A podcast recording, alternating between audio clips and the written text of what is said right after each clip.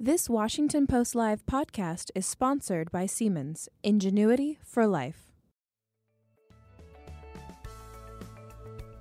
You're listening to a podcast from Washington Post Live, bringing the Post's newsroom to life on stage. On November 8th, eBay CEO Devin Wenig, three of President Trump's key technology policy advisors, and Silicon Valley Congressman Ro Khanna joined other policymakers and experts live at the Washington Post to discuss the promise of new technologies like artificial intelligence, quantum computing, and 3D printing. In this segment, three senior White House officials discuss the Trump administration's technology policy priorities, including holding private tech companies accountable, data privacy, antitrust issues, and how they plan to meet the regulatory agenda of the new Congress. Let's listen.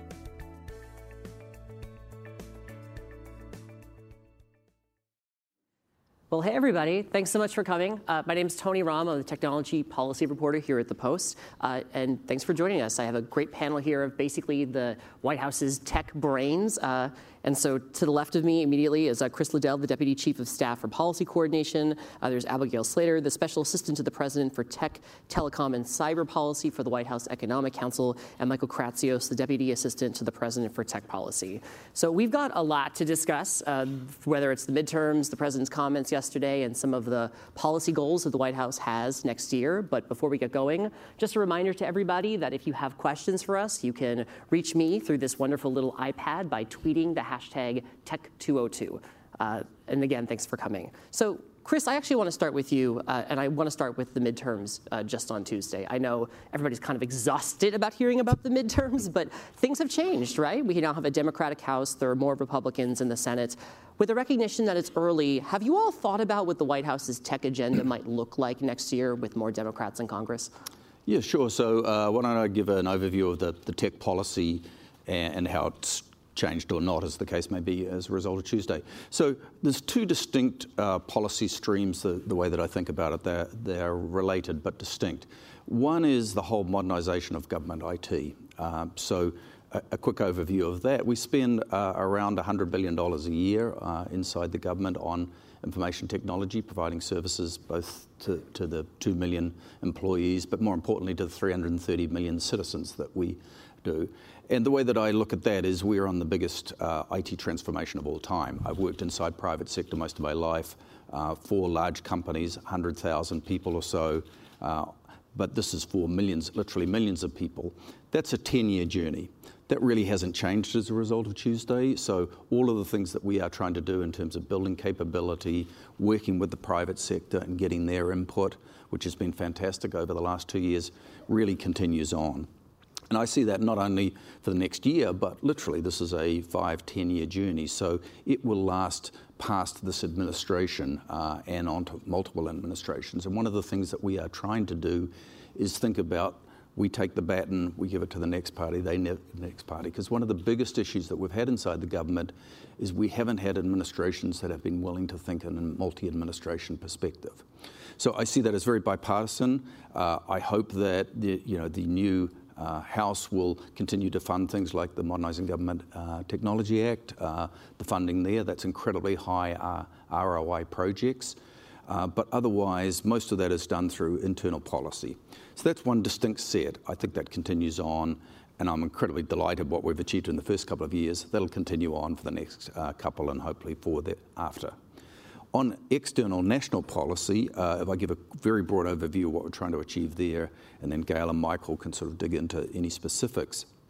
The way that I look at it is we have the most successful national IT uh, system in the world. Clearly, uh, we're the leaders in virtually every IT sector that we are, and that's because of the strength of the combination of the government, academia, and the private sector. Uh, we have been incredibly successful. Um, in that, and we want to continue that. Now, we need to think about how that's going to be successful with the industries of the future. Uh, so, things like 5G, artificial intelligence, uh, quantum computing, Uh, so we need to think about how that system needs to change, maybe from what it's done in the last 10 to 20 years. And I think that's a really interesting conversation about how we change the system and maybe change how we in the private sector and academia really continue to have national leadership. And the government's role in that, we spend roughly $120 billion of the $500 billion that we spend in R&D in this country. So we obviously are a big participant in direct spending. We need to make sure that we spend that money incredibly wisely, in particular in these industries of the future that are critical. We obviously need to have a regulatory environment that promotes innovation. Um, so naturally, we are a deregulatory uh, administration. I think that's clear. But in some of the industries of the future, um, you know, drone policy and things like that, that Michael's worked on, we need to have a smart regulatory policy that promotes uh, growth and innovation.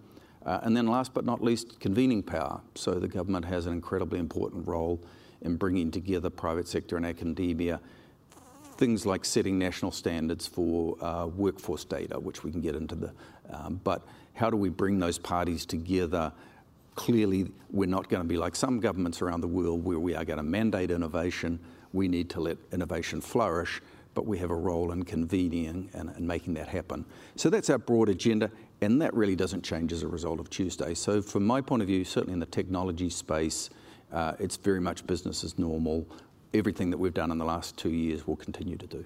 Sure. I want to tease each of those things out, like workforce, in just a second. But before I do, uh, one of the things that we've heard a lot, we've heard two things from House Democrats since the election. The first is that committees that are frustrated with this administration and its handling of a wide variety of policy areas might drag more administration officials up to come testify. Are you worried about that sort of thing affecting your ability to do technology policy work? For instance, the FCC chairman being brought uh, consistently to Capitol Hill. Uh, from a technology point of view, all the things that I mentioned, no, I don't think they are high on the list of, of likely. And again, when I look at things like uh, yeah, modernising government technology, we have had broad bipartisan support. The Modernising Government Technology Act, I think, was uh, unanimously passed. So I don't see that as really being frustrated by. Sure. The other thing that we've heard, and particularly from uh, Democrat uh, Nancy Pelosi, who could soon become Speaker of the House, is a new conversation around infrastructure. And we all joke about Infrastructure Week sometimes, but are we looking at a potential new Infrastructure Week in 2019? Gail, Michael? So I wouldn't want to get too far ahead of the internal planning, but um, I, I, know that we have had a, we've had a conversation the old economy infrastructure piece, but also of course broadband is a very important piece of mm. infrastructure, and I, I like to sit around the NEC staff table and remind people of that. Um, and so we would, if there was an infrastructure conversation to be had, expect to, broadband to be fully part of that mm-hmm. process. Mm-hmm. So there's an openness, Michael. I think I think Gail covered it. Yeah, broadband's a big big part of the agenda. That being said, folks have talked for a long time that the only way you're going to fix the country's broadband woes is if you spend a whole lot of money. I think at times we've heard the two billion dollar figure floated from Democrats when they say that's the only way you can really truly improve internet access in the country's hardest to reach rural areas. Without maybe commenting on that number in particular, is there a willingness of the White House to spend that kind of money on something like broadband next year? We already spend more than that. when you look at uh, the total of what we spend uh, through the FCC and directly, we spend something like five or six billion dollars a year already. Mm-hmm. So if, if, if, it's two billion is the bogey, then we're, we're more than that already. So spending that in the most effective fashion is incredibly important. But having a regulatory environment that promotes private sector to spend is also incredibly important. And then you get into areas like which are related, like the opportunity zone part of the uh, Tax Act, which promotes investment into um, uh, underdeveloped, poor areas. So when you think of rural broadband as the moniker, but when you think about broadband, you should think about broadband in the context of people who are um, not wealthy enough necessarily to do it themselves. So it's not just rural; it's um, you know, urban areas where which are underdeveloped as well. So things like the opportunity uh, zone part of the tax act promotes investment in those areas. So direct spending, yes, but every time you think about the government's role, you should think about the combination of direct spending, regulatory environment, and convening power. Sure. If I'm reading the tea leaves, it sounds like maybe no new additional $2 billion of federal spending. You guys think you can do it with what you have? Well, I think that spending what we do effectively is incredibly important, and that's been part of the focus of the last year.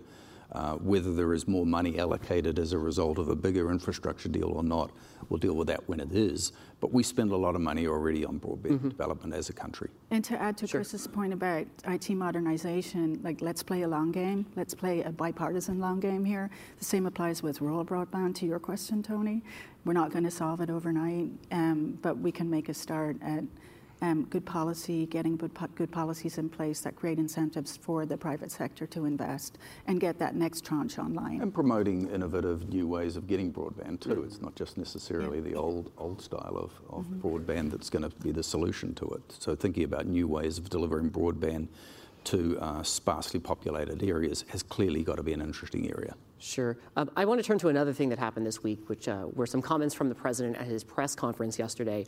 He was asked about regulating social media, and he struck a couple notes. He first said that he felt that allegations of bias on social media networks is, quote, a serious problem.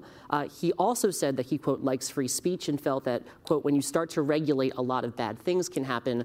But lastly, he said he'd be open to working with Democrats who he thought were more interested in potentially regulating social media. So let's start high level. Michael, do you look at social media right now, Facebook, Google, Twitter, whatnot, and given all the conversation we've had recently, begin to wonder if it's become some sort of wild west that's in need of greater scrutiny and potentially regulation. What's the bigger thinking here on social media?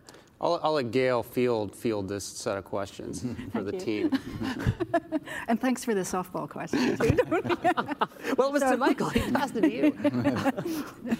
so um, uh, this is um, this to take put this in a wider context in a big picture context. Um, this is an, an, issue that's been out there for some time. Um, the latest iteration that we heard about just yesterday was conservative bias, but I think it's fair to say we've been looking at how do we, writ large, um, think about, talk about content moderation at scale on, on platforms. And so, um, you know, last year we had sex trafficking. I know from mm-hmm. deeply personal experience about that one. I testified before the Senate Commerce Committee on that one. Um, but you know, there's been other issues such as terrorist content and so on um, that have begged the question: How how do we moderate at scale? How do the platforms moderate at scale? Is there a role for government here? Um, and so I think that's that's a really important conversation to be having. Um, and I think in some ways, not least because um, when you over in Europe, you look at what's going on. They're they're regulating already, and so we have out there various proposals around terrorist content that would create obligations to take down the content within one hour of being noticed of it, and so on. Um, there's a proposal that if that obligation is not met, you could be looking at fines of up to 4% of your revenues. That's the European model. Which is so, billions and billions of dollars for some of these companies. Right. And so, so, so I think there's um, definitely a need for a conversation, if only that we can start talking about how we deal with this issue um, using American standards and imbuing it with American values such as speech. Um, and so, so I think that's I think it's a good thing that he raised it.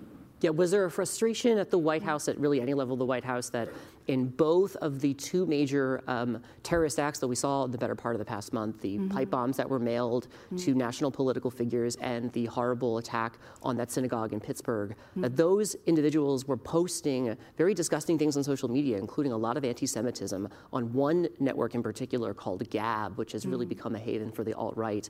Was there a frustration at the White House that something had to be done about this? I think that again, it's it's it's about this wider conversation, right? Um, I don't. I mean, we we we talked about it, um, but it's it's in a general sense. It's how do you how do you set this framework to deal with all of these content moderation issues, and how do you do it in a way that's imbued with U.S. values that reflects the importance of the First Amendment here versus some other jurisdictions and so on. Um, and again, it's, it's very timely. It was also timely last year. It will be timely again for another reason next year. Sure. So, right? one of the things that we had heard a few weeks ago uh, when Google CEO Sundar Pichai came to the White House mm. was a comment from some White House officials saying, that they were going to gather tech CEOs at some point in the near future to talk about these issues. Any update on where that stands? So that's that's still the plan. Um, it's it's hard to schedule these really important. Tim Cook's not only your speed dial. I mean, I'm not. there, you know. um, but yes, so that's that's still the plan, and it's in the works. Got it. And Chris, I guess just to think high level about this, is there this feeling among folks in the White House that, you know, as somebody who worked in the tech industry for as long as you did, that a lot of these tech companies have sort of just like lost control of things, that the price of the gangbusters growth that these companies have had, the benefits that they've had for the economy, that it's come with some costs that perhaps we've taken too long to begin to think about? No, again, I, I would say, uh, starting at the high level and thinking about policy, I come back to what it is. I think we have the best companies in the world from a tech point of view, and we are a business friendly uh, environment. Obviously, we want to promote it in a responsible fashion, technology, but our natural instinct is how can we help companies grow and become you know, global champions as well? So, um, yes, as Gail says, we need to do that in a responsible fashion. We need to have a regulatory environment that protects people, but our natural instinct is to help companies. Sure. Uh, going back to the election for a second, since we're on the topic of social media, Gail and Michael, I wonder if you can address how you think Facebook, Google, and Twitter did uh, during the election to stop disinformation. What do you think they did well, and maybe what you think they have to improve upon? I don't think I really have to, much to, to, comment on that. I would sort of certainly point you to DHS and the incredible efforts that they've been they've been undertaking over the last couple of months to prepare for the for the election. I think it's something that the administration has certainly been tracking and thinking about for, for some time. Yeah, I think that the NSC would concur with mm-hmm. that. They, mm-hmm. they, would, they would give more credit to DHS. And, yeah um, sometimes they, they are the unsung heroes. Sure, but you know, in, in, past administrations, we saw OSTP in particular kind of sit in some of these conversations, and so I'm wondering, is there a role for OSTP to play on the domestic misinformation side? I mean, put aside Russia and Iran and some of the foreign powers that have tried to game the conversation. Is there a role to play to convene these folks to improve the health of civic discourse online? Yeah, and I think that that's certainly being done. I think it's something that sort of our folks at DHS, our law enforcement officials, and people who track these elections and these issues um, think about carefully. And I think for us, from an OSTP standpoint, I think we have constantly try to be, be a, a, hub for the White House where the tech community can come and interact with us and share their thoughts and priorities and issues. And um, we constantly have our door open and are excited and ready to listen and, uh, and support them and connect them to, uh, to, to all the folks in government who are working so hard. Yeah, but, what, yeah, but what's that look like? Like, like? like, has there been an example in recent memory or something that you guys are thinking about on this front to deal with this information? I mean, it's a serious challenge, as experts have told us in the better part of the past, you know, two years jump ball. I mean, I think that's again, you know, talking the, about the role of DHS, something that we would defer to on the interagency. Um, we are part of the interagency. We're involved. We are briefed on the work that's ongoing. Um, but it's um, very much a team sport. A lot of it's just blo- blocking and tackling on the ground. Um, there is, yes, there's a role for OSTP, but they're already playing the role within the interagency context. Is that, is that something that's likely to come up when the CEOs come to the White House, you know, in the next couple months or so, the, the meeting with Sundar that we talked about, this issue of disinformation online? I mean, we have a number of CEO meetings coming up, so that's possibly one of the topics.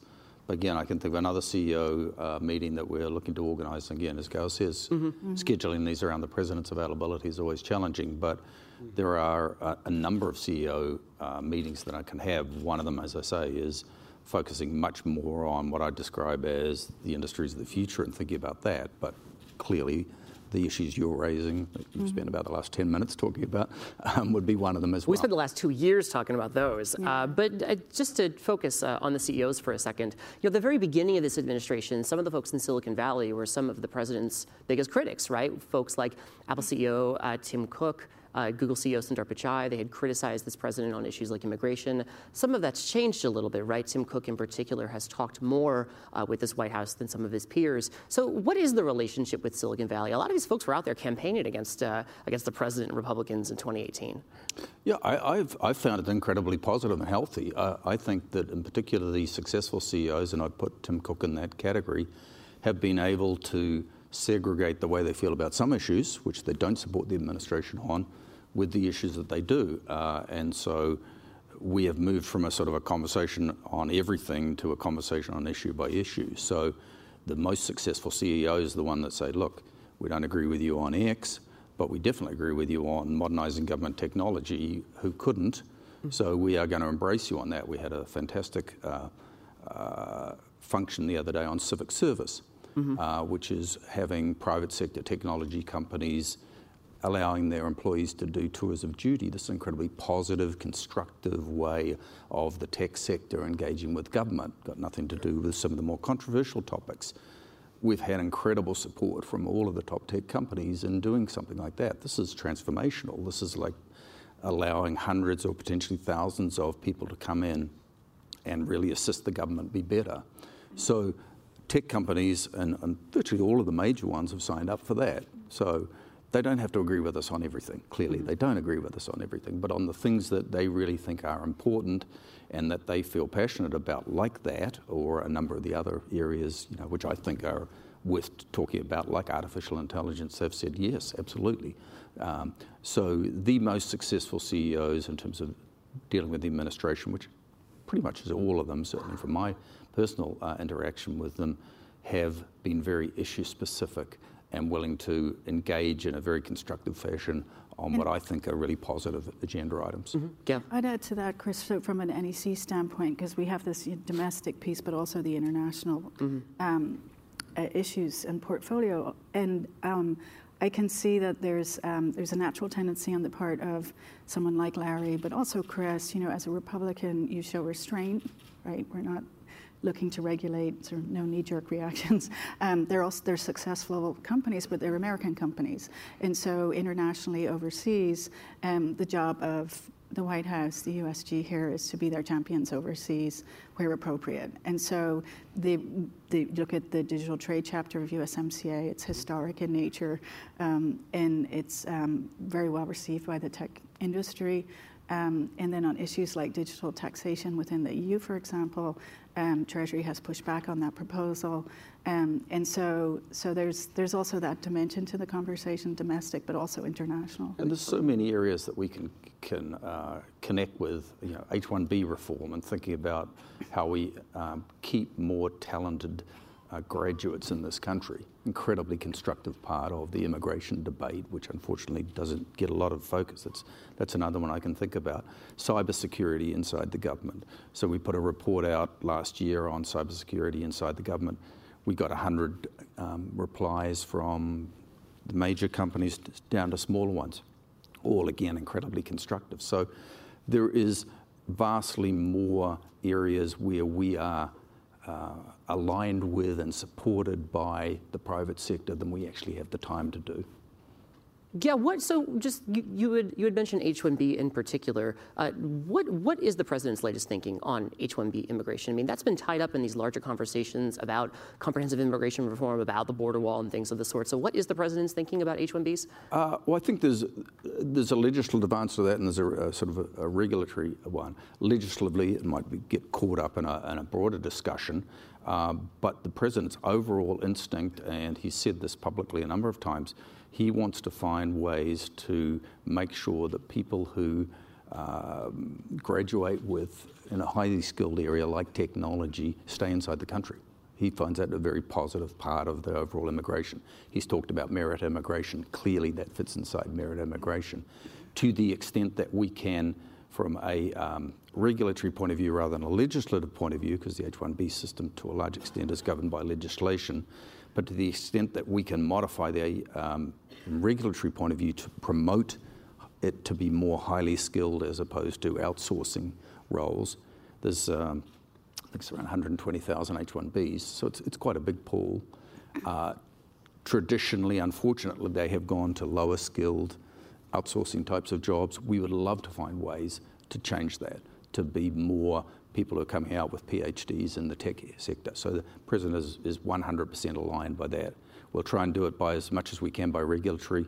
If it can be done legislatively as well in some way, that would be as part of a merit-based system, that'd be fantastic. sure, well. I still want to get to issues like AI and privacy with the few minutes that we have left. But before I move on, with respect to immigration, I think a lot of folks in the Valley end up criticizing you guys because they see the the agency level actions on things like the entrepreneur visa, on things like spousal visas uh, for those who do have H-1Bs.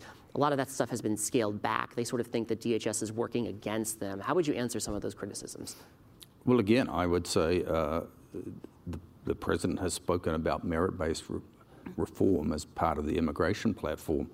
They should welcome that as a concept. I mean, a relatively as a country, very small proportion of the people who uh, come in as legal immigrants do it on a merit-based system relative to any other country I know. Um, so promoting the concept of merit-based immigration, which clearly would be at least partially orientated towards the tech sector, uh, I would think they would um, th- there should be a high degree of alignment on. Sure. Turning to artificial intelligence, we had that lovely little video when we sat down uh, about self-driving cars and things of the sort. The Obama administration did a lot on AI. You guys have done a lot on AI. There's a task force now focused on AI. In 2019, what's the next step for the White House, Michael? Yeah, I think the most important thing that we're trying to share is, and trying to be, and have been pushing for the past year and a half, has been this this broader focus on, as Chris discussed, this idea of industries of the future of emerging technologies. This idea that for America to ensure its leadership in, in technology broadly, we need to ensure that it is the home for the next great technological discoveries. And it's something that requires an emphasis on the deregulatory front or creating a regulatory environment that allows autonomous vehicles to drive safely, allows drones to drive safely. Um, it can allow for our greatest researchers in Silicon Valley and across the country to be able to do their, their important work on, on artificial intelligence. Um, the second thing that we really toggle on, in addition to, to the regulatory factors, the issues relating to how the federal government spends its R&D dollars. We spend an incredible amount of money in the hundreds of billions of dollars. And for us to be able to plug into a system that is actually primarily private sector R&D, it's critical that we think very carefully about how we can make the most impact with the dollars that we do have. And what we ask ourselves and ask the community and talk a lot about are what are the resources that the federal government has that the private sector and academia don't? And those are the types that we want to really focus on and leverage and push out. And whether it's our supercomputing infrastructure at some of our national labs, whether it's uh, interesting data sets that the, only the government has and the private sector doesn't have access to, those are the types of questions we ask. And as we try to push the larger agenda around things like AI, we kind of toggle them into those buckets of regulatory actions and then. You, are, are you talking? talking now at the White House, though, about guardrails and some of this stuff, whether it's about dealing with issues of bias baked into the algorithms, whether it's dealing with some of the privacy implications, uh, things like redlining that lots of expert groups have pointed out. Are you thinking about regulatory solutions to some of those issues? So I think trust in these technologies is absolutely critical. The American people need to believe that the, that the technologies that they're, they're dealing with and working with are ones that they, they actually trust. And I think there's a couple of toggles we can think of, and one that I, you know, I think is really interesting, the, the, the greatest or the, the biggest spend in explainability, AI explainability research in the world was made by DARPA. And that's, and that's AI that can explain why it made the decision it made. Exactly, exactly. So, um, you know, a lot of times there's a lot of debate about whether or not how does, how does an AI get to the, uh, get to the conclusion that it does. And being able to better understand how, um, how that conclusion is drawn is something that can, can help inform the way that policymakers think about how that technology can integrate into an existing regulatory framework. So then is the solution for the US government to show up and drop tens of billions of dollars like the Chinese are doing? I mean, that's the thing that we hear the most from folks in the administration and outside is that China is outpacing or threatens to outpace the US in AI. Should the US government spend that much money too? Uh, well, I think it's. I think the federal government spends a lot of money on this area, and I think the one thing we'll point to is something that the federal government has prioritized. So, in the president's budget that was submitted to Congress last year, we specifically called out AI as an R&D priority. This was something called out by the president to Congress. So, our commitment to to allocating federal R&D dollars to it is pretty pretty obvious. I think. Um, that being said, I think the next step is coordinating that R&D, and I think we're in a very unique model where we don't have a Ministry of Science. We have folks at DARPA working on it. We have folks at National Science Foundation, at Department of Energy working on it. And that's why we created the Select Committee on Artificial Intelligence. It really brought together the most important and most senior R&D leaders from across the government to help coordinate that effort in a way that we can get the maximum return for the dollars we do spend. Sure. We only have a little bit of time left, so I want to just ask you point blank, Gail, the other last issue we didn't get to, which is privacy. 30 we seconds. Had talked, I know, it's going to be a real quick one. So uh, privacy, I know you guys have been working on uh, some principles around what privacy regulation might look like. So point blank, is the White House thinking about legislation on privacy? Is that the end goal here that we want to try to that you guys want to try to deal with this through a law? So we're dealing with some breaking news here. I mean, we have very recent elections, and we have not yet had a chance to reach out to the new, soon-to-be stood-up House Energy um, and Commerce uh, Committee and so on, and the new staffers on, on the Senate side. So I don't want to speak for Congress, but we have already indicated that there's a willingness, absolutely, within the White House to work with Congress on privacy legislation. Um, it's um, it's not a completely you know, blank hall pass. We're we will expect to see certain parameters in that legislation, and the devil's going to be in the detail, to use that cliche. Um, but we've already indicated a willingness to do that, and we understand preemption. We know there's one place to go for that, but you know we've put in place what we think is a thoughtful policy-making process through NTIA, also at NIST, generally through the Department of Commerce, that we think um, can be an important um, platform for people to go to, to, mm. to be part of the, the process and to, to uh, frankly, to forge common ground on, on a yeah. important issue. Uh, briefly, uh, after all is said and done, once comments are in, mm-hmm. once we have principles, will mm-hmm. the White House write a draft bill? If asked to. If asked to. you can ask her to. she can ask to do it. you guys think about writing a privacy bill? Uh, I, I, don't have anything to add to what Gail said. all right, well, we'll leave it at that. Uh, uh, Michael, Chris, Gail, thank you guys for showing up. Uh, really appreciate the time here. Thanks to all of you uh, for coming. Uh, we're going to move on to the next program. Thanks, guys.